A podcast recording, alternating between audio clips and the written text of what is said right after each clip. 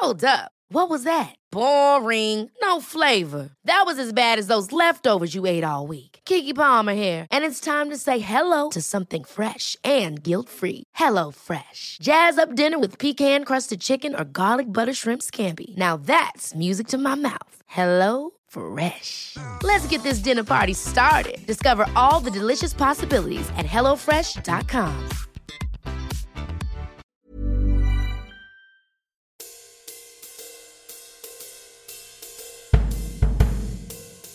For et stykke tid siden blev jeg inviteret til at være med i en panelsamtale i anledning af Mændenes Internationale Dag.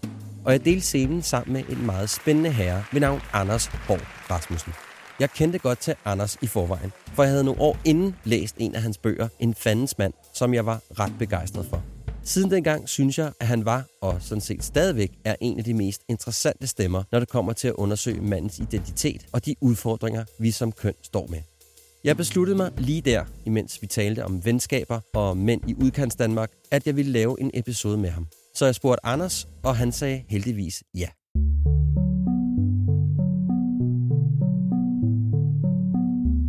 Anders Hård Rasmussen er journalist, foredragsholder, klummeskribent, en stor tennisentusiast og forfatteren bag flere bøger. Blandt andet den førnævnte bog En fandens mand, som jeg i den grad kan anbefale. Her undersøger Anders sig selv og sin identitet ved at kigge på sin egen historie med dating, hans møde med MeToo, sexisme og homofobi. I dag taler Anders og jeg om, hvordan vi bliver opdraget til at forstå vores ansvar, fordelene ved at kunne være en historisk mand, misforstået maskulinitet, om hvad venskaber kan, og om man faktisk kan måle sit parforhold ved, hvor meget sex man får.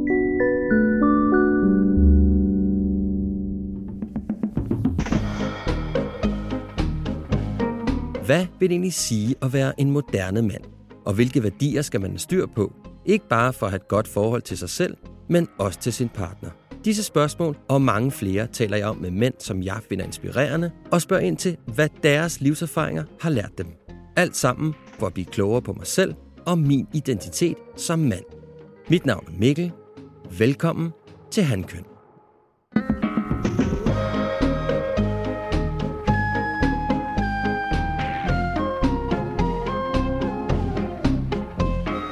Velkommen, Anders. Tak, Mikkel. Dejligt, du har lyst til at tale med mig. Jamen, tak fordi du havde lyst til at snakke med mig. Jeg vil altid snakke med dig, Anders. Ej, det her det er begyndelsen på et smukt venskab. Er det ikke rigtigt?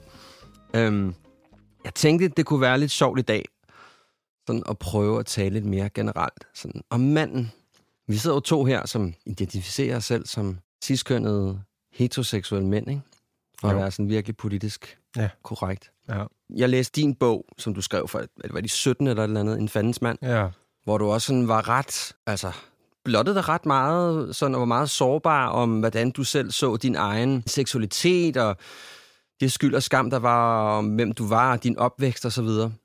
Så jeg tænkte, du var ligesom den perfekte kandidat til at have en samtale. Mm-hmm. Så er vi i gang, ikke? Så er vi i gang. Så er der ja. bygget op. Og jeg tænkte sådan, du har jo også været på en ret lang rejse, hvor du kommer fra et sted, som du har været nogle venskabsdynamikker og måden, du har set kvinder på, og du selv har set dig selv på, som ja, sådan er ret stereotype, som jeg i virkeligheden på rigtig mange måder kunne genkende fra mig selv, også mm. da jeg læste din bog. Når jeg sådan sidder og kigger tilbage på mit eget liv, og den måde, som jeg sådan har tilgået, altså jeg taler jo meget om ansvar, ikke? Altså det er jo sådan jo. en min helt store sådan ja. kæphest, ikke? Det kan jeg godt lide. Hvor jeg sådan kan mærke, at den måde, som jeg har valgt at tage ansvar på nu, i forhold til den måde, som jeg tog ansvar på for, jamen altså, jeg får lyst til at sige, 5-6 år siden, mm. har virkelig sådan ændret sig radikalt. Hvordan? Jamen på den måde, at jeg jo lige pludselig har indset, at øh, der er rigtig meget i verden, som er rigtig ubehageligt, som jeg bliver nødt til at tage stilling til. For eksempel? Det kunne øh, for eksempel være, hvis der var nogle problemer i min relation. Ja. At tage sig af det, eller hvis der var noget, jeg godt vidste, jeg ikke rigtig havde lyst til at gøre, at jeg så gør det alligevel jeg tænkte på det forleden dag, fordi en gang imellem, så er jeg så heldig, at gå ned og træne lidt, ikke? Så, mm. så, så, så løfter jeg, så squatter jeg, eller andet, så, så, så tænker jeg altid, jeg hader at træne ben, men, men jeg gør det alligevel. Mm. Men bare som analogi, ikke? Men jeg synes det der med, at sådan, altså jeg har i hvert fald sådan lagt mærke til, at mit eget ansvar har ændret sig meget. Måden, jeg opfatter ansvar, har ændret sig meget. Har du oplevet noget med dit ansvar? Den måde, det har ændret sig på igennem de sidste x antal år? Ja, en af de ting, der faktisk er næsten sådan en dobbeltbevægelse. På den, på den ene side vil jeg sige, at noget af det, der har lykkes mig, det er at slippe forestillingen om at have ansvar. Hvis vi, okay, hvis vi snakker om ansvar, en variant af ansvar kunne være den, som hænger sammen med kontrol og styring. Eller sådan, ikke? Altså, jeg har ansvar for mit liv, for min fremtid, for at nå de ting, jeg vil, og, sådan, og jeg har ansvar for, at mit liv bliver, som jeg ønsker. Og, og der tror jeg nok, at jeg tidligere har haft sådan en tendens til at tage meget ansvar for sådan alle sociale situationer, har alt det hyggeligt her, bliver det her sjovt, bliver det her en god aften, hvor jeg forbereder mig på det hele tiden, sørge, altså overstyre, eller hvad man skal mm. sige, hvor øh, at det har været en stor gavn for mig at, at give lidt slip, faktisk. Altså at, at lade andre komme til, eller lade livet udfolde sig, som det vil, eller det er et element, hvor... Øh, altså give slip? Ja, give slip. Mm. Og det er egentlig ikke, fordi det føles ansvarsløst, men det føles som et kontroltab. Og sådan noget self-preservation, tænker jeg måske også, ikke? Jeg holder bare øje med nummer et her. Eller sådan. Ja, ja. ja, men, ja, men på en god måde. Ja, altså, ja, sige, præcis. Ja, altså, det her det er mit område, og det, jeg har faktisk ikke noget at gøre derude. Ja. Det er ja. jo også en ting, som jeg... Det har jeg også selv haft virkelig været... Ja. Altså, eller sådan den der med at have dårlig samvittighed over, at andre mennesker havde det på nogle specifikke måder, ikke? Jo. Det virker ikke som om, at Brian har det skide hyggeligt. Så derfor skal, skal, skal jeg tage, tage mig lidt af det, ikke? Jo.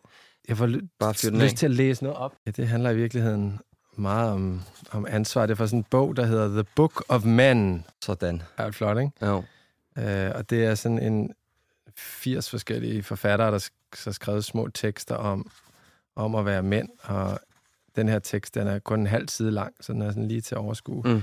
Ron Carlson hedder han. Og den er på engelsk, så altså, jeg ved ikke... Jeg tror, vi, vi, vi tager chancen, ikke? Jo, altså vi, vi, er, på, vi er på en baseballbane her, kan ja. jeg fortælle jer. When you move left for a hard hit ground ball and misplay it, and it goes between your legs and on into left field, allowing the runner on third to score the winning run. Don't look in your mitt as if the ground ball, which would have saved the day, is in there, because it is not. Stand up straight and remove your glove and carry it by the thumb in your off hand. Walk with your chin at altitude toward the dugout. Keep your eyes open. Do not grimace. Look for the coach's face, and when you find it, look him in the eye and nod. You know what happened. Ja. Altså, der er selvfølgelig noget sådan meget klassisk, stoisk maskulin ja, over ja. den der form for ansvar, ikke? Men, men jeg må sige, jeg synes, at det er forbilledeligt. Ja. Altså, du har nosset i den. Stå ved det. Ja. Du må godt være ked af det. Der kan også være et, øh, et rum, hvor du kan måske, hvad ved jeg, få udtryk for alle de følelser og grader og sådan noget, men lige i den situation der, der må du bare lige, der må du åne den, eller hvad man skal sige. Ja, ja. ja. Uh, hvorfor, for, hvorfor tror du, det resonerer så meget hos dig? Jeg blev gift her for et par år siden, og så holdt mine forældre en tale, og det var, de blev skilt, da jeg var fem, så det var, øh, det var lidt en ting, at de holdt talen sammen. Ja. Og de rejste sig op og præsenterede sig. Jeg er Anders mor, jeg er Anders far. Og så siger min far, og det var vi sammen øh, de første fem år af dit liv, indtil jeg forlod jer til fordel for en anden familie. Wow. Det gjorde, at din hverdag blev lidt, og så, bla, bla, bla, så fortsatte talen ligesom, ikke? Men jeg kan bare huske, at jeg tænkte sådan, åh, den tog du bare på dig. Ja. Ikke? Altså, og det var selvfølgelig også, altså, hvis der var nogen, der skulle tage den på, så var det ham, fordi Absolut. det var ham, der gik. Han blev ja. forelsket i en kollega, han forlod, altså, men jeg tror også, alle, der har været igennem brud, ved jo også, at det altid er mere komplekst end som så, ikke? Mm. Og der var noget over sådan at stille sig op foran 125 mennesker, og ligesom bare sådan... Den her, den tager jeg. Den her, den tager jeg. Ja. At vi, vi glemmer forbeholdene, de er ikke vigtige i dag her. Nu siger vi bare sådan, for, for det her øjebliks skyld, der skal der bare mm. siges det her. Mm. Det er måske også, når man bliver lidt ældre, men netop det der, altså jeg, kan, jeg synes, der er noget med det der stoicisme, som også kan noget. Altså, altså det der med at sige, jamen, stå, stå ved, hvem du er, øh, mm. tag en for holdet. Øh, altså, ja. der, jeg, jeg, altså, det synes jeg også er, er, er virkelig sådan et, måske meget sådan et øh, modent meget moden mm. måde at være ja. til på i verden, ikke? Jo. Altså, det er i hvert fald noget, jeg, jeg, jeg selv er ekstremt opmærksom på. Mit eget ansvar, det er at sige, den, den tager jeg på mig. Selvom jeg synes nogle gange, det kan være lidt klamt at ja. tage den på sig, ikke? Altså, man kan godt stå lidt der og sige sådan, jamen, det, den tager jeg, selvom man måske ikke 100% føler, at man skulle tage den, ikke? Kan du mm. genkende jo, det? Jo. Det, der også er vigtigt for mig med de her eksempler, det er ligesom at sige, at øh, ham, baseballspilleren, der ikke greb bolden, jeg synes faktisk, det er helt fint, hvis han har brug for at græde eller rase ud eller sådan noget. Men det er bare ikke der. Nej. Altså, Fordi i den situation, der handler det om, at holdet har tabt på grund af en fejl, han lavede. Sådan, og, øh, og det er okay, det er, hvad der sker, men der er måske ikke brug for, at holdet så også skal tage sig af... Altså, de er jo alle sammen skuffede, ikke? Og så ja. skal de så også tage sig af hans følelser. følelser altså, ja. det der dobbeltarbejde, ikke? Øh, og der, det samme kan jeg tænke om min far. Altså, der er også rum, hvor han kunne have brug for sådan at sige, ja, men nu skal du høre, hvordan livet var i vores lille familie dengang, eller sådan et eller andet. Ja, ja, altså, ja. Men det var, ikke det, det var ikke rummet til det. Nej. Og det tror jeg er noget, jeg også prøver selv at være meget opmærksom på. Det er ligesom, hvad er det her for et rum? Hvad er der brug for her? Hvad, øh, Hvornår skal du sige, den tager jeg, yeah. eller der har jeg lavet noget møg, yeah. og så kunne også kunne gå over og sige bagefter, sige, kæft, det er jeg ked af, eller ej, var jeg vred over, på mig selv over, at jeg yeah. gjorde det, eller hvorfor var jeg koncentreret nok der, eller yeah. hvad det nu kan være, ikke? Jo. Ellers hvis det stikker helt ud af i den der stoiske stil der, det er jo også der, vi har de der mænd, der ikke kan gå til lægen og sådan noget, ikke? Altså jo. fordi sådan, ja, altså, så bliver det for stift eller rigidt, ja. eller træmandsagt, ikke? Men nogle gange så synes jeg nemlig samtaler om øh, maskulinitet eller manderollen, de kan godt blive sådan, jamen skal det være sådan den følsomme mand, der hele tiden øh, føler alt muligt og giver udtryk for det, eller skal mm. det være sådan ham, der bare kigger træneren i øjnene og, og nikker? Det, jeg tror også, det er en af mine pointer nemlig. Altså, ja. det er sådan lidt, fordi når jeg sådan kigger lidt på mande, manderollen nu, ikke? hvad er det, vi er på vej hen imod? Ikke? Jo. Fordi der er nogen, der er meget historiske, ikke? Altså sådan på grænsen til at være helt kalket til, ikke? Jo. Og står fuldstændig sådan, og siger sådan, jeg skal, jeg skal være en oak tree. Og så, ja. og så virker det som om, at der er over den anden side, hvor det handler om, at man sådan skal være... Jeg ved ikke rigtig, om det er os mænd imellem. Det kan jeg ikke helt finde ud af. Eller om det handler om, at der er måske et andet køn, der er involveret, der ligesom på en eller anden måde prøver at massere os ind i nogle, noget balsam, noget mm-hmm. følelsesbalsam. Mm-hmm. Jeg kan ikke finde ud af det rigtigt, men det er sådan, det er også ligesom det, det jeg ser lidt, der er sådan lidt af udfordring lige nu. Ja hvem er det, vi skal være? Ja. Hvor mange tiskefuld maskulinitet, og hvor mange tiskefuld feminitet skal ligesom være i den der mandetet der, ja, ikke? Jo. Det synes jeg er ret interessant, fordi ja. det er sådan et føler, der er udfordring nu, det er sådan for at sige, jamen hvad fanden er det så, du vil have, jeg skal være? Ja, og det er det der behov for, for et svar, ja. som er en stor del af, jeg vil ikke sige problemet eller udfordringen, fordi jeg tror nemlig, det ligger meget til den måde, man bliver opdraget og præget og socialiseret som dreng og mand, det er, at der er en forventning om, at man skal være konsekvent, eller, sådan, eller man skal være kontekst uafhængig. Man ja. er den samme, uanset hvad. Ham der kan man regne med. Han er sådan, Præcis. og det er han ligegyldigt, hvor han er. Det, det er virkelig sådan en dyd, faktisk. Ja. Og det er virkelig en dyd, som bare bider ind i halen for tiden, ja. fordi at det, man er nødt til nu at lære, det er, jamen, det er bare vidt forskelligt. Altså, ja. er du i omklædningsrummet den ene dag, så sidder du til et uformelt sådan, øh, netværksmøde den anden dag, så sidder du til et sådan meget formelt møde på arbejde næste dag, og mm. hvor der sidder nogle kvinder, og hvor der, altså sådan, det er bare forskellige sådan, facetter af dig selv, der skal i spil i de forskellige, ja. og, det, og det tror jeg, kvinder har været meget mere vant til i mange år, ligesom at lure sådan, okay, hvornår er der brug for den ene stil, og hvornår den anden. Altså hele tiden tilpasse sig. Ikke? Det der med ja. at tilpasse sig, det tror jeg faktisk, der er en lidt uheldig tendens til at anse som noget svagt, eller noget, som signalerer, at man ikke har en kerne, eller mm. sådan, ikke? Og, øh, og det er også derfor, at alt det her MeToo-snak tit ender med sådan, jamen, hvad må vi? Hvad må man sige? Hvornår er det her? Altså sådan, ja, ja det, det vil vise sig. Ja, der er den der sådan clash imellem de der gamle, historiske dyder, og så kommer der heldigvis, øh, en, det feminine begynder ligesom sådan heldigvis at farve den måde, vi er på. Mm. Det er sådan meget tydeligt, i hvert fald for mig, at der er mange, der snubler i det, ikke? Jo. Og så bliver det sådan lidt ansvarsløst.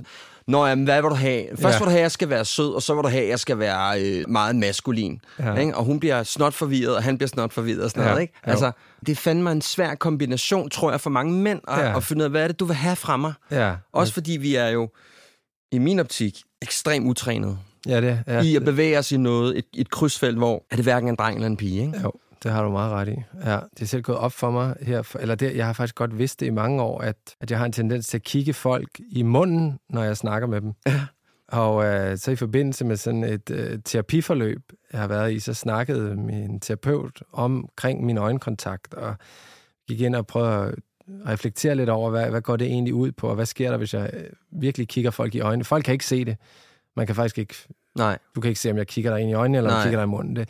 Men det, der blev tydeligt for mig, jo mere vi snakker om det, det var, at, at det med at kigge folk i munden, for mig var en måde at sådan, altså, sortere alt muligt støj fra. Altså ligesom fuldstændig Kun fokusere om, om- ordene. Ikke? Ja. Ja. Altså, hvad bliver sagt, sproget, indholdet.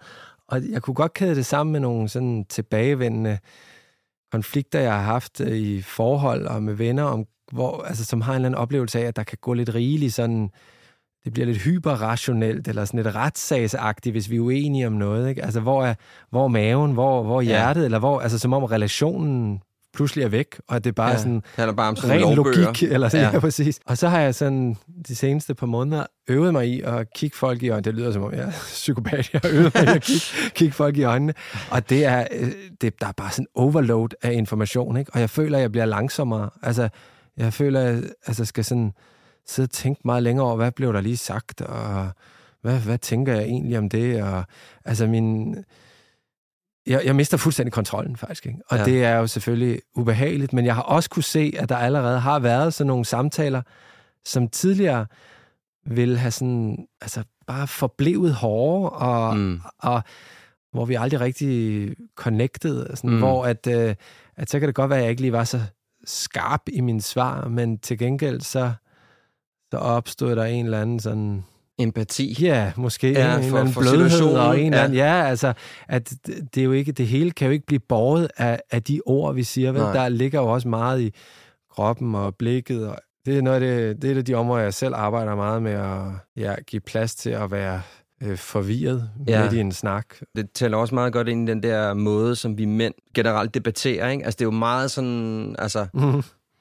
Jeg vil sige, der er stor forskel på den måde, som jeg debatterer med en kvinde, i forhold til, hvis jeg debatterer med en mand, ikke? Hvordan? Jamen bare sådan, du ved, det bliver meget hårdt. Ja, Altså, der er sådan en, øh, det kan jeg også lidt mærke med nogle af mine kammerater, ikke? Og det, det, det synes jeg, der er også nogle fordele ved det nogle gange, men der er altså også nogle ulemper ved det nogle gange, ikke? Altså, man kan godt slå sig lidt på hinanden, og det bliver Jo. bare sådan, altså prøv at vi aftalte det, og det er sådan her, det er, og mm. det Mhm. skete der, og der, og der. Jo. Hvor at der er ikke sådan, der er ikke rigtig plads til nogen former for sådan nuancer, og, og det føles også nogle gange, synes jeg, når man har de der samtaler, at du bliver ekstremt hårdt dømt på, hvad du siger. Og det er også derfor, jeg tror måske, man er meget sådan bevidst om, at man, ja. Ja. ved, man leverer sin, med kirurgisk præcision leverer man sine argumentationer mod, til sin, eller mod, ja, faktisk mod ens modstander, ikke? ja, jo, jo. Hvor at jeg kan huske, at jeg nogle gange gjorde det også med min eks, altså hvor jeg sådan var ubevidst om den måde, jeg talte til min kone, ekskone ja. ja. nu, ikke?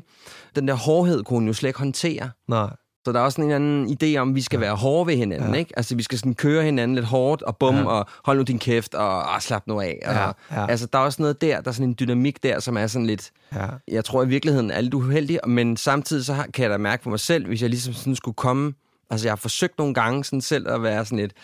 Jeg holder enormt meget af dig, og du skal jo vide sådan, hvor jeg kan mærke, det føles... at Jeg, kan næsten, jeg føler næsten som om, at jeg bliver en kvinde, når jeg siger det over for nogle af mine kammerater, ikke? Jo. Man kan mærke, at der bliver sådan taget et skridt tilbage, Ja. fordi det er sådan, hvad er det, du har gang i? Hvad er det for en ny taktik, du har kørende? Altså, hvad ender der med? Slår du mig i kuglerne? Eller? Ja. Altså, kan du følge mig? Ja, Ej, jeg kan meget genkende det der med, at, hvis man er vokset op sådan, man var ung i 90'erne, det var som om, man ligesom voksede op i sådan en, en sådan luft af homofobi, eller sådan, ikke? Ja. Altså, at, øh, at alt i sådan nogle drenge mandes samvær der, som, som lugtede lidt af, hvad ved jeg... Følelser. Følelser, løse håndled, hvad som helst. Altså, det var sådan, det skulle der bare... Man skulle på en eller anden måde hele tiden signalere over for hinanden, Ah, nej, nej, nej, jeg er ikke, nej, nej, jeg er selvfølgelig er vi ikke homo. Nej, jeg er ikke homo. Altså sådan, og det skulle gøres gennem handlinger, som var sådan lidt arketypiske maskuline. Ja. Og det sjove er, når, du så, når vi så sidder og snakker om de der forskellige måder at, at samtale på, så får jeg lyst til at, at alligevel sådan lige rave, hvad hedder det, nogle af kastanjerne ud af ilden, hedder det det, fordi der er, Mm.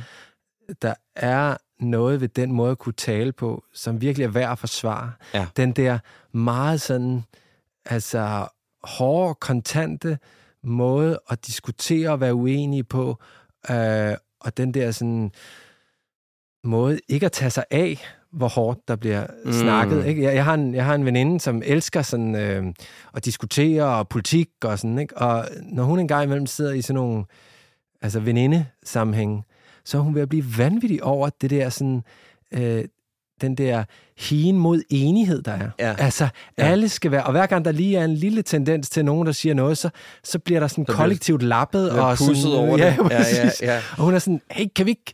Det, det, Ja. Vi kan sgu da godt sidde og synes noget forskelligt om det her, ikke? Altså, men man kan fornemme, at rummet bliver lige så utilpas over den uenighed, som sådan et uh, klassisk uh, manderum bliver over, at du sidder der og føler lidt for meget, Ja, ja. eller er lidt for kærlig. Det er jo også interessant at tale om, at manden er, netop har det der, meget den der kontanthed over sig, Ja. og måske meget sådan en linær måde at se tingene Ja. på. Ikke? Altså, vi skal fra A til B, hvor at kvinden, jeg ved godt, nu taler vi jo de store, brede, Jo, øh, men så tager det over en bred kamp, ikke? Mange kvinder har en, en måde at se tingene på, sådan, på mange måder samtidig, ikke?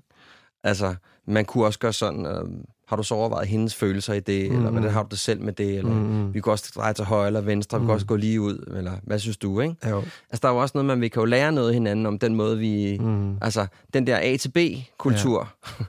og så den, lad os, kalde, lad os kalde den, den cirkulære måde at tale ja. Sammen på. Ikke? Der er også noget af det, som, som kan noget, ikke?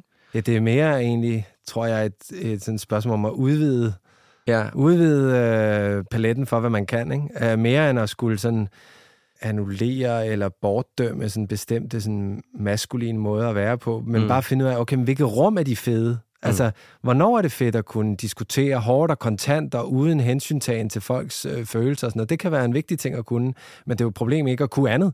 ja. Og jeg, jeg, det er sjovt, jeg kommer til at tænke på, at jeg var på en højskole og undervis i nogle af de her emner, sådan en ugekursus, og så lavede vi en øvelse, hvor alle eleverne blev bedt om at nævne nogle maskuline forbilleder, de havde. Mandlige forbilleder. Ja. Og de havde faktisk ret svært ved at nævne sådan nogle kendte personer. De fleste nævnte sådan min, min gamle chef, eller min onkel, min morfar, eller sådan. Og når vi så snakkede om, hvad det var, der gjorde, at de var forbilledelige for dem, så var det faktisk, at de var mænd på sådan en ret bred spektret måde. Ikke? Ja. Altså, den ene sådan, øh, med indvandrerbaggrund fortalte sådan, at jamen, min, øh, min, min morfar, han kæmpede altid meget for, at pigerne i hans landsby skulle have lov til at gå i skole, og sådan, der var helt klart sådan en, der var noget over, at han, han havde sådan en feministisk øh, ja tilgang. tilgang til Mm. nogle ting, og så samtidig, så var han bare i stand til selv at reparere taget på sit hus. Og altså, du ved, det var Ja. sådan, og det var det, der gjorde det fedt, ikke? Mm. Altså, det var det der med, at de, at de rummede ja, sådan en indre mangfoldighed. Ja. Eller sådan, ikke? Og det, det tror jeg er det, der... Jeg tror, det er en bedre måde at, at tænke på, hvad der sker med manderollen i de her år, fordi jeg tror, der er mange mænd, der føler, der bliver slået på dem. Ikke? Altså, mm. altså den, at det der med at være mand, det er toksisk, og det er, det er forkert, og al, alle de måder, man har lært at være mand på, dem skal man glemme, eller slet, eller pakke væk, eller, og hvor jeg tror mere, jeg ser det som et spørgsmål om, at man skal lære, øh, hvornår det fungerer, og så skal man lære, Ja. hvornår det virkelig ikke gør, og hvor, det er, hvor der er brug for at kunne noget andet og noget mere, og udvide sine skills. Ja. Ja. skills. Du lytter til Handkøn, en podcast om at genfinde mandens identitet. For mange er det at modtage kritik i sit parforhold noget af en udfordring. For helt ærligt, hvem har lyst til at få at vide, at de ikke lever op til sin partners forventninger?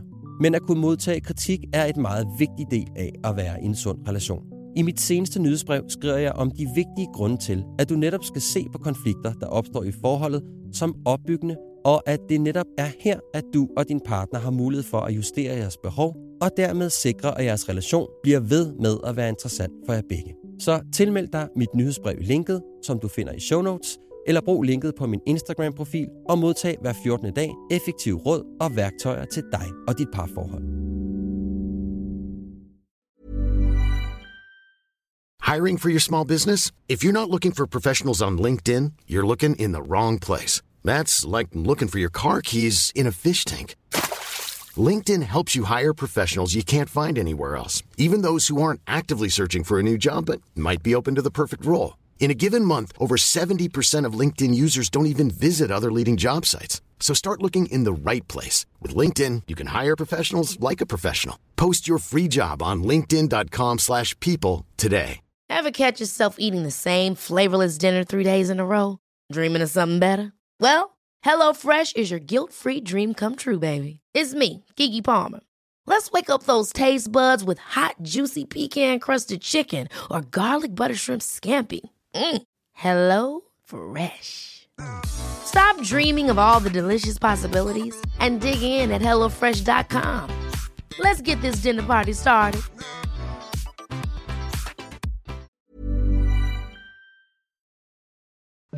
Og nu tilbage til episoden.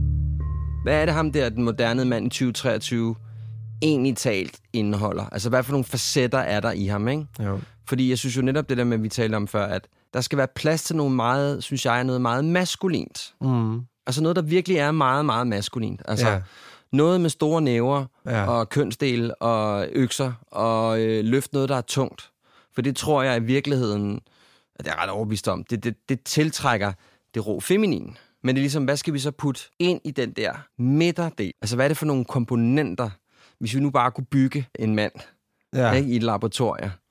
ja. Og det kan godt være, at det er et kæmpe spørgsmål, men jeg har virkelig gået sådan tænkt over, hvad er det egentlig for nogle komponenter, der skal være i en moderne mand, så han kan øh, navigere og fungere? Hvad for, nogle, hvad for nogle værdier skal han have? Hvad for nogle... Altså, hvordan skal han kommunikere og så videre? Har du, har du, har du gjort dig nogle tanker om det? Altså ikke så mange som dig, tror jeg, hvis du altså, det lyder som om, at, du, at det virkelig er noget, du har gået og brygget på. Jeg, jeg er Ja. nysgerrig efter, hvis du kan være, du kan sparke os i gang. Ja, sådan. Hvad, hvad kunne være en komponent, for eksempel? Jamen, det er jo netop det, du, du taler nemlig om, om en fleksibilitet, ikke? Jo, Altså, jo. jeg taler jo meget om... Jeg vil stadig holde på den, på den kæphest, at mandens rolle i kvindens liv er at gøre hende tryg. Det er hans fineste rolle. Mm. Og i, for øh, 100 år siden, så var det, at han ligesom skulle sørge for, at der kom mad på bordet, og naboens øh, fulde unge Karl ikke kom over og voldtog øh, datteren. Mm. Det var ligesom sådan, præmissen for det, ikke? Jo. Men alle de der ting er vi ligesom lidt ude over nu, ikke? Ja. Altså, vi er lidt over et sted, hvor det handler om, at vi skal gøre- gøre hinanden tryg på nogle andre måder. Ja.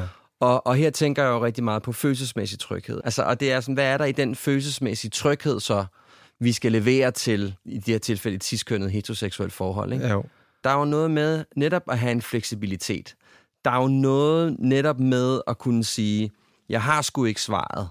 Der skal være en parathed, der skal være en åbenhed, men der er jo i den grad skal også være en eller anden bevidsthed Ja.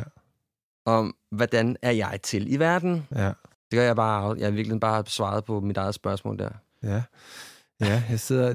Det er også, fordi jeg bliver sådan ramt af... Jeg tror også, det er, fordi jeg er i et parforhold, hvor, hvor nogle af de der ting er lidt vendt om. Uh, jeg er sådan...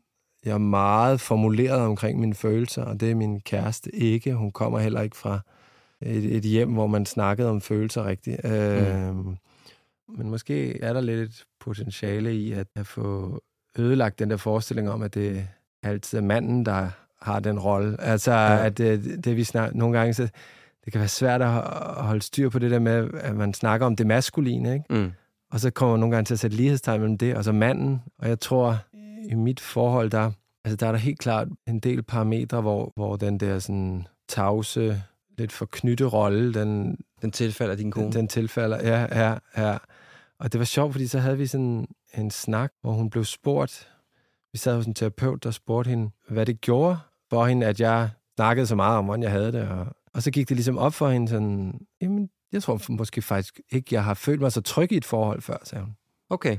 Og det tror jeg måske hænger sammen med, at jeg altid sådan føler, at jeg kan regne med, at jeg ved, hvordan han har det, eller hvor han er henne, eller sådan. Ja. Og det var sjovt, fordi det, det førte jo så også til en erkendelse af, Nå, kan jeg vide, hvad det så gør, at jeg ikke går og siger, hvordan jeg har det. Ja. Altså, skaber det så utryghed? Øh, ja. altså, og det gør det egentlig, oplever jeg lidt. Uh, Ja, for du aner ikke, hvad der foregår? nej, nej, jeg ved ikke, hvad der foregår derinde. Det tror jeg kan være en...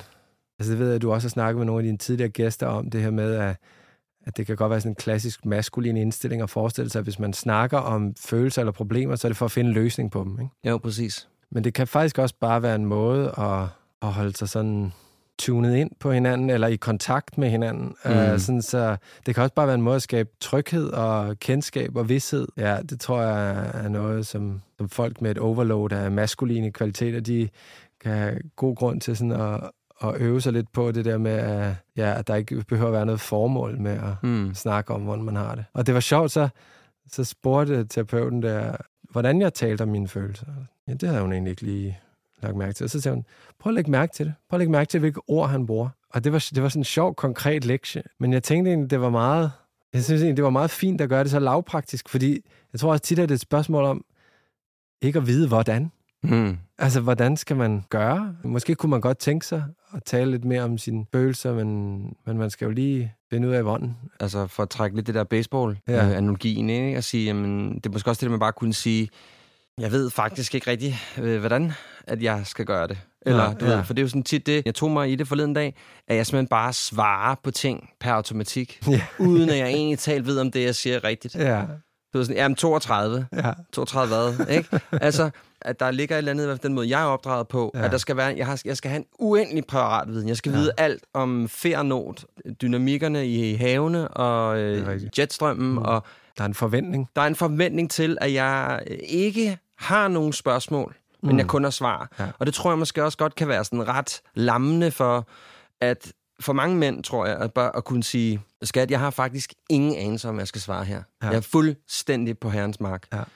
Jeg, ved ikke, jeg ved ikke, hvor jeg skal starte, jeg ved ikke, hvor jeg skal stoppe, noget som helst. Men, men bare kunne sige det ja. til ens partner, det kan være så grænseoverskridende og ja. så sårbar, altså man skal ikke overskue den sårbarhed, og den kommer måske aldrig nogensinde overhovedet op på lystavlen. At det, jeg synes, det er en virkelig vigtig pointe, det der med, hvordan man som mand er blevet formet af de her forventninger til at kunne levere. Altså med sikkerhed og svar parat, stå på scenen og ligesom performe viden eller performe underholdning, eller, og hvordan at man så pludselig efter at have sådan prøvet hele sit liv og tillærer sig den evne, så nu blive banket i hovedet med, at man mansplainer, eller man fylder for meget, og sådan og det, det gør man også. Ja. Men det gør man jo kun ja. fordi, at man på en eller anden måde er blevet socialiseret til, at, at, at det skal man. You have the answers. Ja, ja, præcis. Ja. Altså, jeg, blev, jeg kan huske, der var et interview øh, efter den bog, En fandens mand, øh, hvor en i øvrigt kvindelig journalist fra Berlingske spurgte mig sådan, fortæl mig lige, hvad handler MeToo egentlig om? sådan, okay, altså, det er et stort spørgsmål. Ja, det er da ikke... Jeg tænkte, okay, du beder mig virkelig om at lægge røven i klaskehøjde her. Ikke? Altså, skal, jeg skal simpelthen komme her. Jeg ved godt, I har snakket meget om MeToo, alle jer folk rundt omkring i verden. Nu skal jeg fortælle jer, hvad det egentlig handler om. Ikke? Altså, ja. det var virkelig sådan en... Uh, man bliver også sådan tit positioneret, eller uh, ja, bedt om at opføre sig... Uh, mansplaining. Ja, det gør man ja, faktisk. Ja. Altså, og det, øh, det kræver noget arbejde at aflære sig det, fordi det er jo vildt fristende, hvis nogen tiltaler en, som om man er en kæmpe autoritet, eller sådan, ja. så, så det vil man da gerne leve op til. lige i øh, alt, ikke? jo, det Hvad det kan. Om det gør ja. det. Altså. Så ligesom at tage den og sige, det ved jeg ikke. Pas. Så der, så der er jo noget det der ikke med at, at indrømme måske, at der er nogle ting, man ikke rigtig kan finde ud af. Ja. Altså, fordi det, jeg også selv har oplevet med, når jeg har sagt det, sjovt nok, til en partner og sagt, ved du hvad, jeg ved faktisk ikke, hvad jeg skal svare dig, eller jeg ved ikke, hvad jeg skal gøre her. Det, det har jo aldrig nogensinde haft en dårlig effekt. Mm. Jeg har aldrig nogensinde oplevet at stå i en situation, hvor jeg har sagt, jeg, jeg ved simpelthen ikke, hvad jeg skal sige til dig. Jeg, jeg kan mærke, at jeg er helt overrumplet over, hvad du har sagt. Ja. Men bare at kunne sige det, ja. altså at komme til det sted i mit liv, hvor jeg kunne sige det, ja. det tog mig lige 40 år. Ikke? Ja. Jeg kan huske, når min far og jeg havde nogle diskussioner, hvor han måske havde gået over grænsen, eller eller andet, eller jeg havde gået over grænsen, så blev det, så blev det løst ved en anden samtale. Altså, så talte vi bare om noget andet. Og ja. så var det ligesom om, jeg kan huske min far engang, han, han var blevet sur over et eller andet, øh, jeg havde sagt, og så du ved, han, sådan, han smed røret på, fordi han blev simpelthen så vred over det, jeg sagde til okay. ham som jeg til den dag, der ikke helt forstår. Men det er en anden historie. Lad nu det far. men, men jeg kan bare huske, at så går der tre uger, så ringer han mig op igen, og så siger han sådan, Nå, men hvad går det en tag med at få lagt de der piksten ude foran ja. øh, huset? Ja. Så siger jeg, ah, det går fint nok. Ja, ja, ja. ja. Nå, men så har vi jo ligesom talt om det. Ja så var det ligesom overstået. Ikke? Altså, så, så havde vi ligesom talt om den fejl, uden at vi overhovedet havde talt om den fejl. Ikke? Ja. Hvad fanden gjorde det ved dig, at du gjorde det? Eller jeg blev faktisk ked af det, du sagde til mig sådan og sådan og sådan, og kunne vi ikke en anden gang gøre det på en anden måde? Altså ligesom justere Altså, i stedet for at lade som om konflikten ikke havde været der, så prøv at justere det, ikke? Jo. Det oplever jeg heldigvis øh, mere og mere med, min, med mine drengevenner, at det faktisk er okay at justere noget efterfølgende. Ja, at vi har taget et skridt i forhold til den ældre generation der. Ja. Når jeg ser sådan din far, eller min far, eller mænd i den generation for mig, så kan jeg også godt se i nogle af de der situationer, jeg kan egentlig godt se, at han, kan, han kunne ikke gøre noget. Mm-hmm. Han havde ikke sproget. Eller, altså, det var egentlig ikke, det var simpelthen ikke en samtale, han var i stand til at Nej, de kortslutter jo bare. Ja, fuldstændig. Ja. ja. Jeg synes, jeg selv fik lavet sådan en meget, meget små bro over til, til venskaber, ikke? Altså mm. sådan, hvor jeg synes, der begynder at blive mere plads i mine venskaber til, at man godt kan fejle, og man kan også tale om, øh, hvis der har været noget imellem os, der ikke har været okay, øh, uden at det faktisk har den konklusion af, at vi aldrig kommer til at tale sammen igen. Mm. Jeg har i tidligere i mit liv, hvor man ligesom har haft nogle samtaler, der har været så forandrende for ens relation, at ingen har vidst, hvad de skulle gøre med den information, der er blevet sagt til, at det, altså, man kan nærmest ikke se hinanden i øjnene igen. Ikke? Mm. Jeg var jo lige her, for ikke så lang tid siden, apropos det med venskaber, der var jo den her sådan, ret nedtursartikel, jeg tror det var DR, de, de, ja. de viste, at hver femte mand øh, faktisk ikke rigtig nogen at tale med. Ja, det er helt vildt. Ja. Ingen nul mennesker i Nul sit mennesker liv at tale med, ikke? Jo. Jeg kender til mennesker, lad mig bare sige det sådan, som jeg ved ikke har nogen at tale med. Ja, Som er fuldstændig velfungerende herrer. ja. som har fine stillinger, tjener masser af penge og har flotte biler og det glaserede tegltag osv., men de har ikke rigtig nogen at tale om der, Nej. hvor det begynder at gøre ondt. Det får mig til at tænke på den der klassiske beskrivelse af forskellen på, hvordan øh, mænd og kvinder er sammen med venner og veninder. Altså at, at øh, mænd er sammen skulder ved skulder, og kvinder er sammen ansigt til ansigt. Kvinder sidder sammen over for hinanden, drikker en kop kaffe og snakker om, hvordan de har det. Mænd sidder ved siden af hinanden og ser fodbold. Eller laver, altså de er sammen om en tredje ting, Mm. ikke? Mm. Det kender jeg faktisk. Det har jeg flere veninder, der misunder den måde, at vi ses med hinanden på om et slag tennis, eller tage ud og se noget fodbold, eller lave et eller andet. lege. Ja, lege, ja. Mm. Det er egentlig ikke fordi, at den måde, mænd har venner på i sig selv er et problem. Det er bare enormt begrænset. Ikke? Mhm. Mm. Altså, der mangler simpelthen noget. Hvor, Øh, hvorfor tror du, det er sådan? Altså, hvorfor tror du, at det er, at der er, altså hver femte danske mand ikke har nogen at tale med? Jamen, de har sgu ikke lært det, du. Nu Nej. siger jeg de, altså det er jo fordi, jeg har masser at tale med. Men jeg, jeg har lige læst Sebastian Lyngårds øh, Mandsforræder. En oh, ja, bog, ja. der er Mm. kommet her. Sebastian mm. Lyngård, som nok er mere kendt som Herlige Svend Ja. på øh, Instagram, hvor... Mm. Med lidt memes og noget værk. Ja, ja, præcis. Mm. Og øh, han beskrev meget godt det der med, at når der var fnider i hans folkeskoleklasse, så blev drengene de blev sendt ud og spille fodbold, og så når der var klassens team, så skulle pigerne lige snakke om, hvad var der af klikkedannelser her og sådan noget. Ikke? Altså, Ja. ja. at der var den der, øh, simpelthen fra en ret tidlig alder, en træning i, det her, det må vi lige snakke os igennem, piger. Og drenge, I buller bare ud og øh, løber noget krudt af, ikke? Mm. Jeg kan huske en gang, jeg skulle hente en venindes datter i skole. De har gået i første klasse eller sådan noget. Og så ser jeg sådan seks piger løbe rundt i skolegården og lege, og den ene græder og er ked af det, og sådan... Jeg kommer for sent til at forstå helt præcis, hvad der var gået galt, men jeg kan bare forstå, at der er nogen, der har sagt eller gjort noget ved hende, som hun er sur over. Ikke? Mm. Og det siger hun ligesom sådan, og, og de andre, de er sådan, jamen, altså, hun har jo sagt undskyld, Julie, eller sådan, ikke? Ja, men, men det er stadigvæk svært for mig at komme tilbage i lejen, siger hun sådan, ikke? Oh, Altså, ja. og hvor jeg tænker sådan, det kan jeg jo totalt godt genkende, ikke? Altså, der er noget, der er gået i stykker der, som et ord undskyld. Altså, hun har brug for hjælp. Det er simpelthen ikke nok. Ja. Nej, det er ikke nok. Hun Nej. skal sådan... Det, hvor jeg tænker sådan, wow, tænk at kunne... Altså, så havde de simpelthen sådan en snak om, jamen, hvordan får vi dig så til... Altså, men hvad skal der til? Hvad har du brug for, for at du kan komme ind og lege med igen? De var syv år gamle. Altså, Ja. jeg tænkte, Ja. vi, vi ville ikke have kunnet det som 17-årige. Nej, nej, og men så mine må man drenge, kaste en sten på hinanden, ikke? Præcis. Ja. Altså, Ja. hvor jeg tænkte, det er virkelig... Øh, Så du tænker, det handler om, at, at, at vi simpelthen bare ikke er trænet til at have Ja. de samtaler. ja. Og måske virkelig også meget godt i, for, i forhold til, hvad vi talte om tidligere. Hvis man har det der med, jamen man er storisk, man har ikke nogen problemer, så siger man måske ikke til sin ven Anders, når man har spillet øh, squash Mm. eller paddeltennis, er det nok mere nu, nu i disse dage. Det gør lidt ondt derhjemme, ikke? Altså, jeg ja. har lidt problemer med Charlotte. Kunne vi tale lidt om det, ikke? Ja, det Altså- tror jeg er meget rigtigt. At det, det er Ja. simpelthen vildt utrygt rum. Man tænker, hvad, kan vi det? Må vi det? Hvad sker der, hvis Ja. vi gør det? Altså, der opstår jo mange mandegrupper for tiden. Ja. Øh, basisgrupper og Altså, der kan være en eller anden forestilling om, at hvad sker der egentlig og, øh, på mandeom? Hvorfor kommer der ikke en mandebevægelse? Jeg tror egentlig, der, der, der er en masse mandebevægelser, der foregår sådan nede på rådenetsniveau, ikke? Jo. Øh, og der ved jeg, at noget af det, der er, meget udbredt, øh, når der bliver etableret nogle af de her bålfællesskaber eller øh, mandegrupper, sådan, det er at have sådan en ret klar spilleplan, eller Ja. ja. ret klart manuskript. Okay, alle, vi tager en runde, alle snakker halvanden minut, og så et eller andet, sådan, sådan mm. kører det ret skematisk. Og det tror jeg er en rigtig god måde faktisk for at komme i gang, fordi det der sådan helt udflydende Altså Ja. rum, hvor sådan, hvad, hvad skal vi, og hvad, Mm. det er enormt utryg. Ikke? Der skal være nogle rammer til at hjælpe en i gang til at få etableret det her sprog og den her... Der er også lidt med, altså jeg, jeg, jeg sådan tænkt over også, det bliver meget, altså der var den her udsendelse, der hed øh, Mandefald, mm. som kørte på DR, som handlede om de her 4-5 mænd, som virkelig sådan var udsat på mange måder. Ikke? Der var en masse sådan, hvad skal man sige, sociale ting, der gjorde, at de var mere udsat, eller de var mere sårbare på nogle områder. Nogle af dem, kan man i hvert fald sige. Ikke?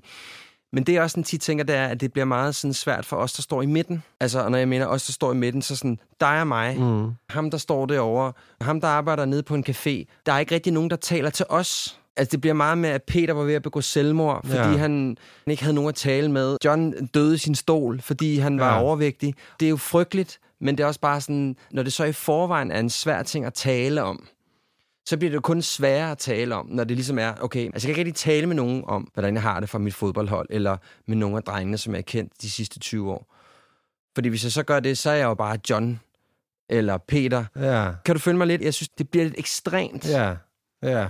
Og det er også mandens lod, ikke? At være det ekstreme køn. Altså fuldstændig overrepræsenteret Mm. i ensomheds, selvmords, selvskade, druk øh, kategorierne, ja. og så fuldstændig overrepræsenteret i milliardær og succes, og det kan jeg godt følge dig i. At man, er det det, du oplever, at det sådan bliver sådan, at hvis man, hvis man lige løfter den finger, så ryger man helt ned i den Ja. grøft på en eller anden Ja, måde? altså, hvis, altså jeg, jeg har i hvert fald sådan tænkt, hvis jeg sad i Tostrup, eller i Vejle, eller i Aarhus, eller i Køge, lige meget hvor, og jeg ligesom sidder og tænker, okay, der er noget om den måde, som jeg... Jeg har nogle ting, jeg måske godt kunne mærke, og godt kunne tænke mig at gøre noget ved.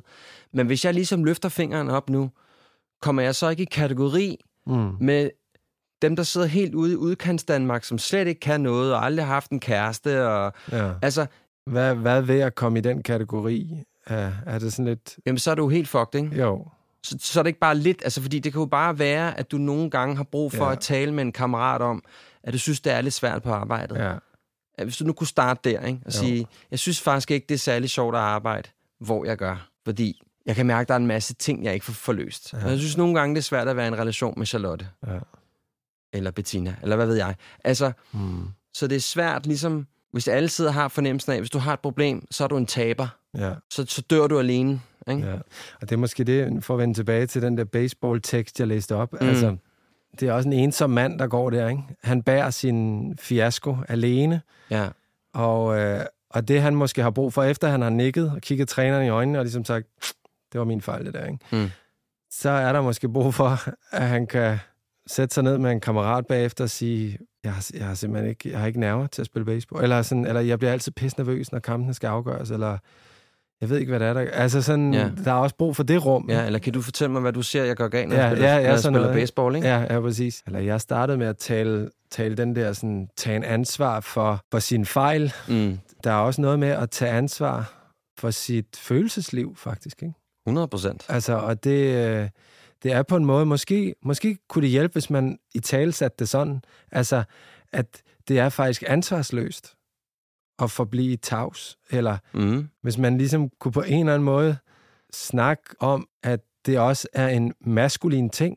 Det er også, det er også en rigtig mand. Han tager også ansvar for at pleje ja, si- sit indre barn, Ja, eller sin, øh, følelsesliv. sine følelser, sin. Ja. sorg, sin, altså, at håndtere svaghed og, mm. og dele den, og altså, tager, tager alvorligt, at han har brug for et kram og et lyttende øre.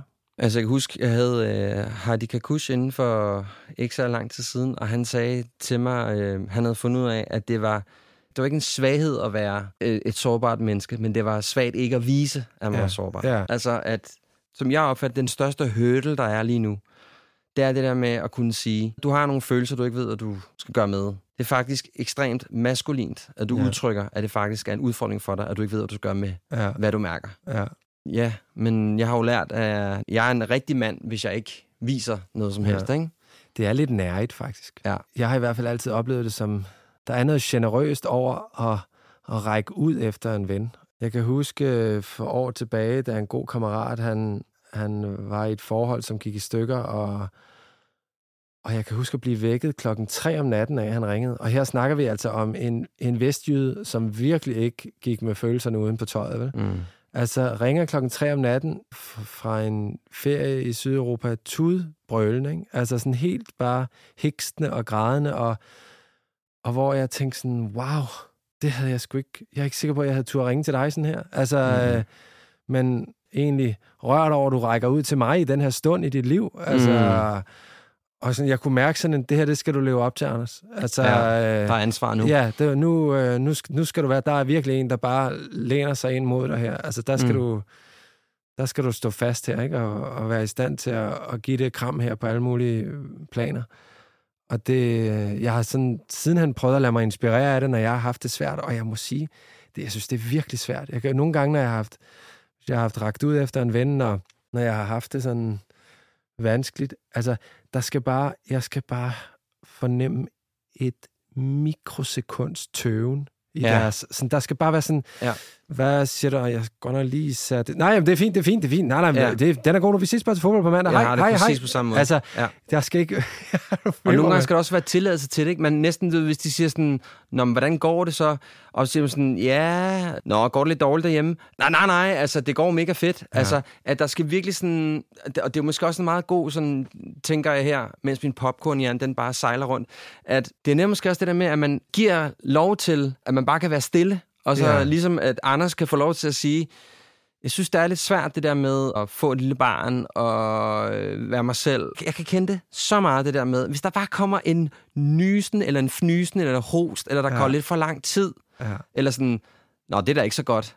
Ja. Altså, bare sådan, nej, nej, men altså, boy, hey, du ved, jeg skal jo nok finde ud af det. Det gør Ja. jeg jo. Ja, Ikke? ja. Det er sjovt, det er sådan, ikke? Jo. Ja, det, føles, det er fordi, det føles, det føles så nøgent og blottende. Ja. Altså bare at, bare give en, altså Ja. åbne en lille centimeter lille ind til det lem på rum der, ikke? Altså, så Ja. hvis, ikke der bare, hvis ikke det bare bliver mødt med alverdens sådan Ja. interesse, rummelighed og tålmodighed og alt muligt, så smækker jeg bare den ja. der i igen, altså. Jeg, jeg er begyndt sådan at sige, du ved, hvis jeg kan høre, der er et eller andet, så siger jeg sådan, prøv, jeg er faktisk oprigtig interesseret i at høre, hvad du har at sige til mig nu.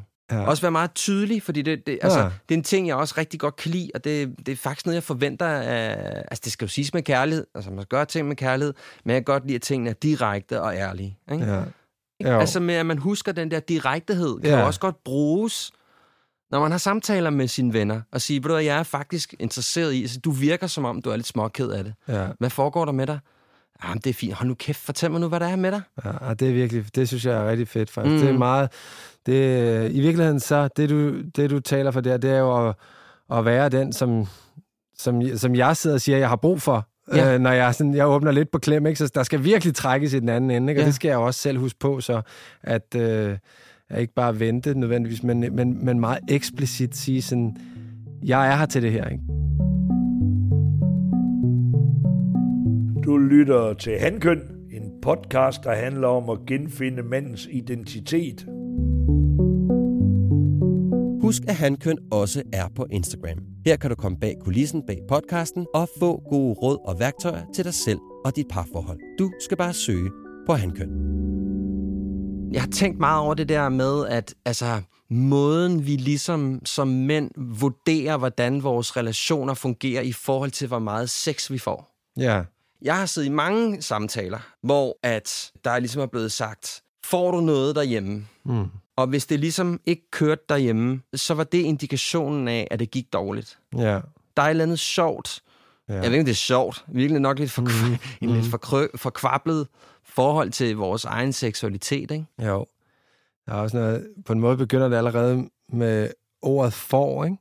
Altså, får, Ja. du, får du sex? Altså, sex som noget, man som mand kan få, og som kvinde så kan give en, ikke? Altså, Mm. den her forestilling om hende, der, der på en eller anden måde har sexen, hun har sexen, Mm. og den kan hun så give, eller hun kan lade være med at give, ikke? Og ens problem er, hvis man så ikke får noget, altså hele det der med, at hun har lukket for det varme vand, eller... Ja. Jeg kan godt genkende det der med at være underlagt, først som ung underlagt øh, et sådan helt sindssygt fokus på at skulle nå at have sex med en vis række forskellige, altså sådan, ikke, hvor mange hakker i sengegade kan man ligesom få, ikke? og det var pinligt at have for få, og, øh, og senere det her med sådan, hvor mange gange om ugen øh, kvalificerer ligesom ens forhold til at kunne sige sig være et godt forhold, Ja, det føles jo helt ubrugeligt. Ikke? fuldstændig. Ja, ja. Altså, altså virkelig sådan ødelæggende, og jeg ved ikke, der er nogen, jeg har tit tænkt på den måde, som jeg snakker med mine mandevenner om at have sex på, som også er lidt indholdsløst faktisk. Altså som, som måske kommer til at bekræfte det her, den her vigtighed af antallet af partnere, eller Mm. frekvensen af sex, øh, fordi det er meget sjældent, hvis vi snakker om sex, og så snakker om sådan, at der er en af gutterne, der sådan fortæller sådan om, at det, det føles bare helt sindssygt, øh, når, når jeg gør, hvis jeg gør sådan her, så det er den der måde, og så, altså, det, bare mit hjerte, det svulmer samtidig med, at det bare dunker i. Altså, ja, sådan, ja, vi er slet ja, ikke ja. derinde jo, vel? Nej, altså, nej. det er alt sammen sådan et eller andet med, hvordan, altså, hvad ved jeg, hvad han, hvad han fik hende til, eller et eller andet med, ja. altså, og hvor, hvor tit, eller hvor mange gange, eller, du ved, der er en eller anden sådan, måske mangler der også lidt et sprog for, Helt vildt. blandt mænd at kunne snakke om, Det bliver sådan et pikmåleri, ikke? ja, Og jeg tror i virkeligheden mange, der... Jeg har også selv gjort det. Altså, jeg er også skyldig øh, mm. for, på den konto, og har... Jeg ved ikke, om jeg har målt min relation decideret i det på den måde, men jeg har helt klart brugt det som en indeksering i forhold til mine venner, hvor godt det gik. Ja. Altså, eller hvis man har mødt en ny kvinde, eller hvad det nu har været, så er det meget sådan, hvor meget sex får du? Ja. Altså, hvor meget knaller ja. I, og hvor godt er det? Ja. Jeg har aldrig haft en samtale med nogen om, at der var noget, der var svært i soveværelset. Nej. Eller, jeg ved ikke lige, hvad jeg skal gøre der, eller jeg synes, det er lidt svært at tale om det, fordi det er sådan både sårbart, og det er også meget umaskulin følelse det. Og altså, der er sådan mange lag i det der med, ja. og jeg synes, jo ældre man bliver, for mig har det i hvert fald været sådan, så er det der med bare at knalde, det er mindre interessant. Mm. Altså, der er ligesom nogle flere lag i det, ikke? Og det Jo. tror jeg, det er for mange. Men så har du ligesom kun den der sex-ordbog fra, øh, ja, fra vores barndom, ikke? Jo. Altså, Jeg, jeg synes også, at, at jeg synes, vi er blevet svigtet. Altså, af, Ja. af vores fædre, eller vores onkler, eller vores storebrødre, eller altså sådan... Der var simpelthen nogen, der skulle have snakket med os om sex, altså. mm, Jeg ved ikke, jeg ved ikke hvem der snakkede med dig om sex, men jeg... ikke nogen. Nej, vel? Mm-mm. Der var simpelthen ingen, der snakkede Mm-mm. om sex. Nej. Så hvordan i alverden skulle man sådan bare ud af ingenting, og ud af, hvad ved jeg, porno eller populærkultur, skulle øh, lære et sprog eller en tilgang, som, Mm. som var sådan fed. Altså det... Nej, nej, det var bare sådan, jamen det finder I vel ud af. Jamen, det gør man jo ikke. Altså, Nej. eller ja, det gør man jo så, men ikke på nogen. Ikke på nogen heldige måde? Nej. Altså, justere sit sexliv. Altså, sådan havde jeg da haft i, i, i, i, i mange relationer, i mine tidligere relationer. Først og fremmest skulle jeg være sårbar. Det var nummer et problem, ikke? Jo. At der var noget, jeg måske ikke var helt tilfreds med. Så alene den barriere, den kunne jeg jo overhovedet ikke overskue at skulle over, fordi så var jeg feminin, og hvis jeg var feminin, så ville hun gå fra mig. Mm.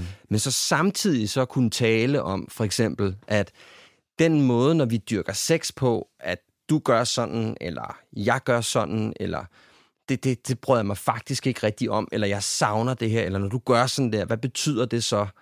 Ingen sprog for det. Nej. Ikke noget som helst. Der blev heller aldrig snakket i det sex, man så, vel? I film, altså, eller, altså, det var altid bare sådan, det foregik altid ordløst. Så der har været også en eller anden forestilling om, at ord, ord punkterer sexmagien. Ja, ja, ja, Altså, det er rigtigt. Ja. Ja. ja. og det, ja, det, Jeg kan huske den der, du kan huske den der film med Patrick Swayze, den der Roadhouse. ja, ja, Ikke? Hvor han er jo det her øh, Commando Marine, som har en eller anden øh, brist med, han øh, har kommet til at flå øh, stroben ud af en eller anden mand på et tidspunkt. Nu arbejder han i en eller anden fesen bare ude i Kentucky eller et eller andet. Ikke? Jo. Men så kan jeg huske, er, møder han den her selvfølgelig meget, meget smukke hun er læge, tror jeg. Hun klipser ham sammen en eller anden aften, og så bliver de selvfølgelig kærester. Og så kan jeg bare huske, der er sådan en sexscene, hvor han bor i sådan en lade, sådan en rigtig sådan trælade, du ved, med en traktor, hvor han kan stå og dyrke sin kampsport, hvor de sådan knaller op ad en væg, ikke? ja. Og jeg kan bare huske det der billede fra da jeg var dreng, da jeg så det, tænkte sådan, okay, men det er jo sådan, det skal være. Ja, ikke? ja. Hun skal simpelthen hænge op ad væggen, Ja. eksalteret, og han er står støder og sveder det rigtige sted, og helt glat barberet. Ikke? ja, præcis. Jamen altså, ja. og det er sådan, okay, nå, men det er jo sådan, det er, og så hvis det så ikke er sådan per første gang, ikke? Ja. Jamen, så er vi jo tydeligvis bare ikke kompatible. Nej. Altså, der er slet ikke noget sprog for det, vel? Og, og det gør det så svært at være til stede. Ja. Altså, et kæmpe svigt. Den seksuelle undervisning, vi fik, var jo sådan noget... Altså, Kondom. Ja, ja, det var ren prævention og kondylomer og hvad vi skulle passe på. Altså, det var alt sådan noget, pas på, pas på, ikke? Altså, jeg blev så glad, da jeg hørte sådan om, at, at øh, nu så kan man godt have med sådan en tredje klasses elever og have sådan noget sådan øvelse, hvor de skal sidde og måske puste hinanden lidt i øret og sådan mærke efter, hvor, hvornår er det rart at blive pustet i øret, eller åh, oh, nu puster du for hårdt, det er ikke rart, eller mm. faktisk, hun må gerne puste lidt hårdere, men jeg kan ikke lide, når du gør. Altså, Ja, ja. bare sådan en almindelig grænse, Ja, ja, kropslig sanse, grænseundersøgelse, hvor jeg tænkte, ja mand, man skal, skal sgu da lære at komme hinanden ved fysisk. Ja. Det har vi ikke lært. Hvordan har din seksualitet det i dag?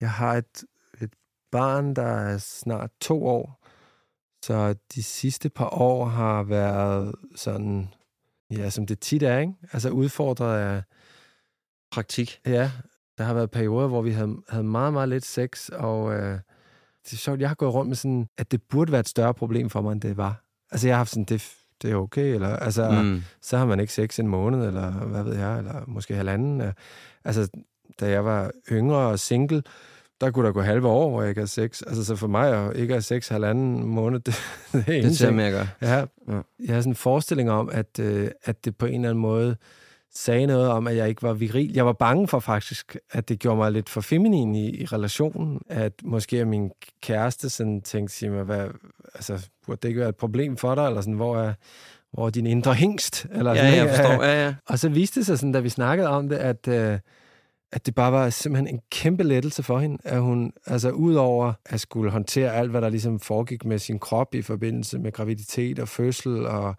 og så søvn og amning og alt muligt, altså at hun ligesom overhovedet ikke skulle forholde sig til nogen form for dårlig samvittighed over, at hun ikke kunne give mig Ja, sex, du fik ikke apropos noget. hvad man får. Ikke? Altså, Mm. at hun havde bare slet ikke øh, den der følelse af, at øh, jeg gik der og ventede på, at jeg fik noget. Øhm, så det var sjovt, at det, at, at det, jeg troede måske faktisk var et problem, eller gjorde mig mindre sådan, øh, attraktiv som partner, eller hvad man skal sige, nemlig Mm. at jeg ikke sådan bare gik og cravede hendes krop og hendes fisse, og altså, Mm, mm. at det var egentlig sådan noget, hun satte enormt stor pris på. Altså, Ja. ja. Så I taler om jeres, ja men vi har, jeres intime liv? Ja, men vi har også haft, vi har også haft øh, gået i sådan noget sådan kropsterapi og snakket med, altså det, det er slet ikke, fordi det sådan er, er gnidningsfrit, og, og jeg har sådan, altså på en måde, så har jeg tænkt sådan, det er jo, altså det er jo en ekstrem sport at være i et monogamt parforhold. Fuldstændig. Altså, det er jo en, det er jo en, det er jo en vild ting. Altså, det er sådan... Det, jeg, jeg, jeg er interesseret nok i det, eller sådan, jeg, det, der er ikke sådan lige nu noget, jeg egentlig hellere vil prøve at leve, øh, men, øh, men det, det, er på ingen, det fremstår på ingen måde for mig som sådan en naturgiven installation. Eller sådan. Altså, øh, så for mig at skulle øh, konsultere hjælp fra tredje hånd, det giver bare sig selv nærmest. Altså, fordi vi prøver noget helt vanvittigt her. Mm. Altså, vi prøver simpelthen at bo sammen og sove sammen, du ved, uge efter uge, år efter år. Men samme, ja, dårlig altså, ånde og ja, ja, præcis. fiskeris i vasken. Og, ja, ja, det er rigtigt. Altså, det er jo en, det er en crazy ting. Altså, lad os, da, ja, lad os da bare få så meget input og hjælp, som vi overhovedet kan få. Ja, det er jo også en ting, som, som altså, vi jo ikke, sådan, ikke taler om. Det er jo en ekstremsport. Altså, det er jo en ja. ekstremsport at være i en relation. Og det er jo også derfor, at de fleste relationer desværre jo, altså, eller giftemål, ikke? Jeg tror, jeg kan ikke huske, hvad vi er oppe i nu, men vi er oppe i toppen af 40'erne, ikke? Jo. Øh, der er ikke klare skærne. Altså, Ja. ja. at også det der med, når man så sidder som mand, jamen, du er ikke sådan helt styr på dit følelsesliv. Du er ikke sådan helt klar over, hvordan du skal tale om din seksualitet. Mm. Du er ikke sådan særlig trænet i at tale med, din, øh, med dine venner i, hvad for nogle udfordringer du har derhjemme. Altså, er det sgu lidt op ad bakke, ikke? Mm. Altså, når man, men, og så er det, folk tænker sådan lidt, Nå, men det er da også, øh, ja, jeg ved ikke lige, hvorfor det gik så godt. Og jeg er med på, at der skal to til tango. Ja. Nej, men det gjorde det måske ikke, fordi at vi bare i virkeligheden generelt set ikke er trænet til at være ja. i, i den position, der hedder, jeg er en, den maskuline del af en relation, jeg skal levere nogle ting, jeg skal vide, hvor mit ansvar er, jeg skal vide, hvor, hvor mit ansvar ikke er, jeg skal kunne tale om sex, jeg skal kunne tale ting og sager, ikke? Altså, det er jo en kompleks størrelse. Ja, det er det virkelig. Det er det virkelig. Ja. Men en Og- spændende størrelse. Ja, ja, synes jeg. Ja, jeg synes også, det, ja, jeg ser det også som sådan et, øh, et sted at lære om livet og om mig selv. Og, altså, ja, jeg, jeg, synes, jeg synes, det er ret spændende at være i et, i et parforhold, faktisk. Mhm. Øh, og, det, og det tror jeg også, jeg har som... Altså, der er måske nogen, der er i et parforhold, fordi ah, så landede man. Ah, nu, Ja. så er jeg på, nu er jeg på plads, eller Yes, sådan, ikke? nu passer det. Og nu passer øh, pengene. Ja, Ja. og sådan har jeg ikke øh, haft det. Altså, jeg synes ikke, det er sådan er mere afslappende eller stressende at være single eller i parforhold. Altså, Mhm. det er bare på forskellige måder. Altså, Mhm. og, og jeg tror, jeg, jeg følte efter rigtig mange år som single, at jeg, ja, jeg havde ligesom udtømt, udtømt, hvad det kunne lære mig om livet, følte jeg. Ja. Så, øh, så lige nu, der synes jeg, det, ja, der synes jeg, det er virkelig spændende, faktisk. Gå mod på det, som man siger. Ja, det har jeg. Ja, med alle dets kvaler. Ja. Jamen, Anders, det, det var simpelthen så hyggeligt at have sådan en, øh, en løs snak om manden. Mm. Blev det til, I lige måde med. ikke? Men tak, fordi du gad at tale med mig. Jamen, tak fordi jeg måtte.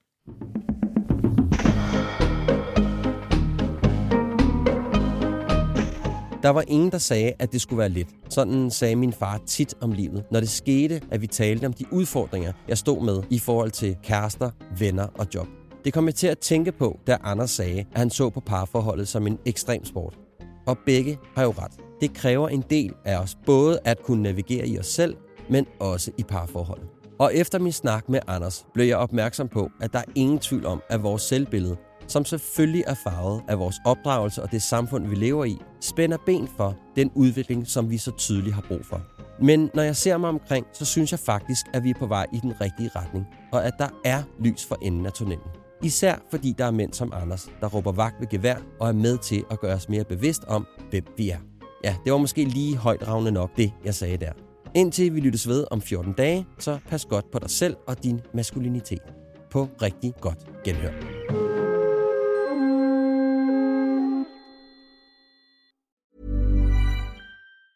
Ever catch yourself eating the same flavorless dinner three days in a row? Dreaming of something better? Well, HelloFresh is your guilt-free dream come true, baby. It's me, Gigi Palmer. Let's wake up those taste buds with hot, juicy pecan-crusted chicken or garlic butter shrimp scampi. Mm. Hello Fresh. Stop dreaming of all the delicious possibilities and dig in at HelloFresh.com. Let's get this dinner party started.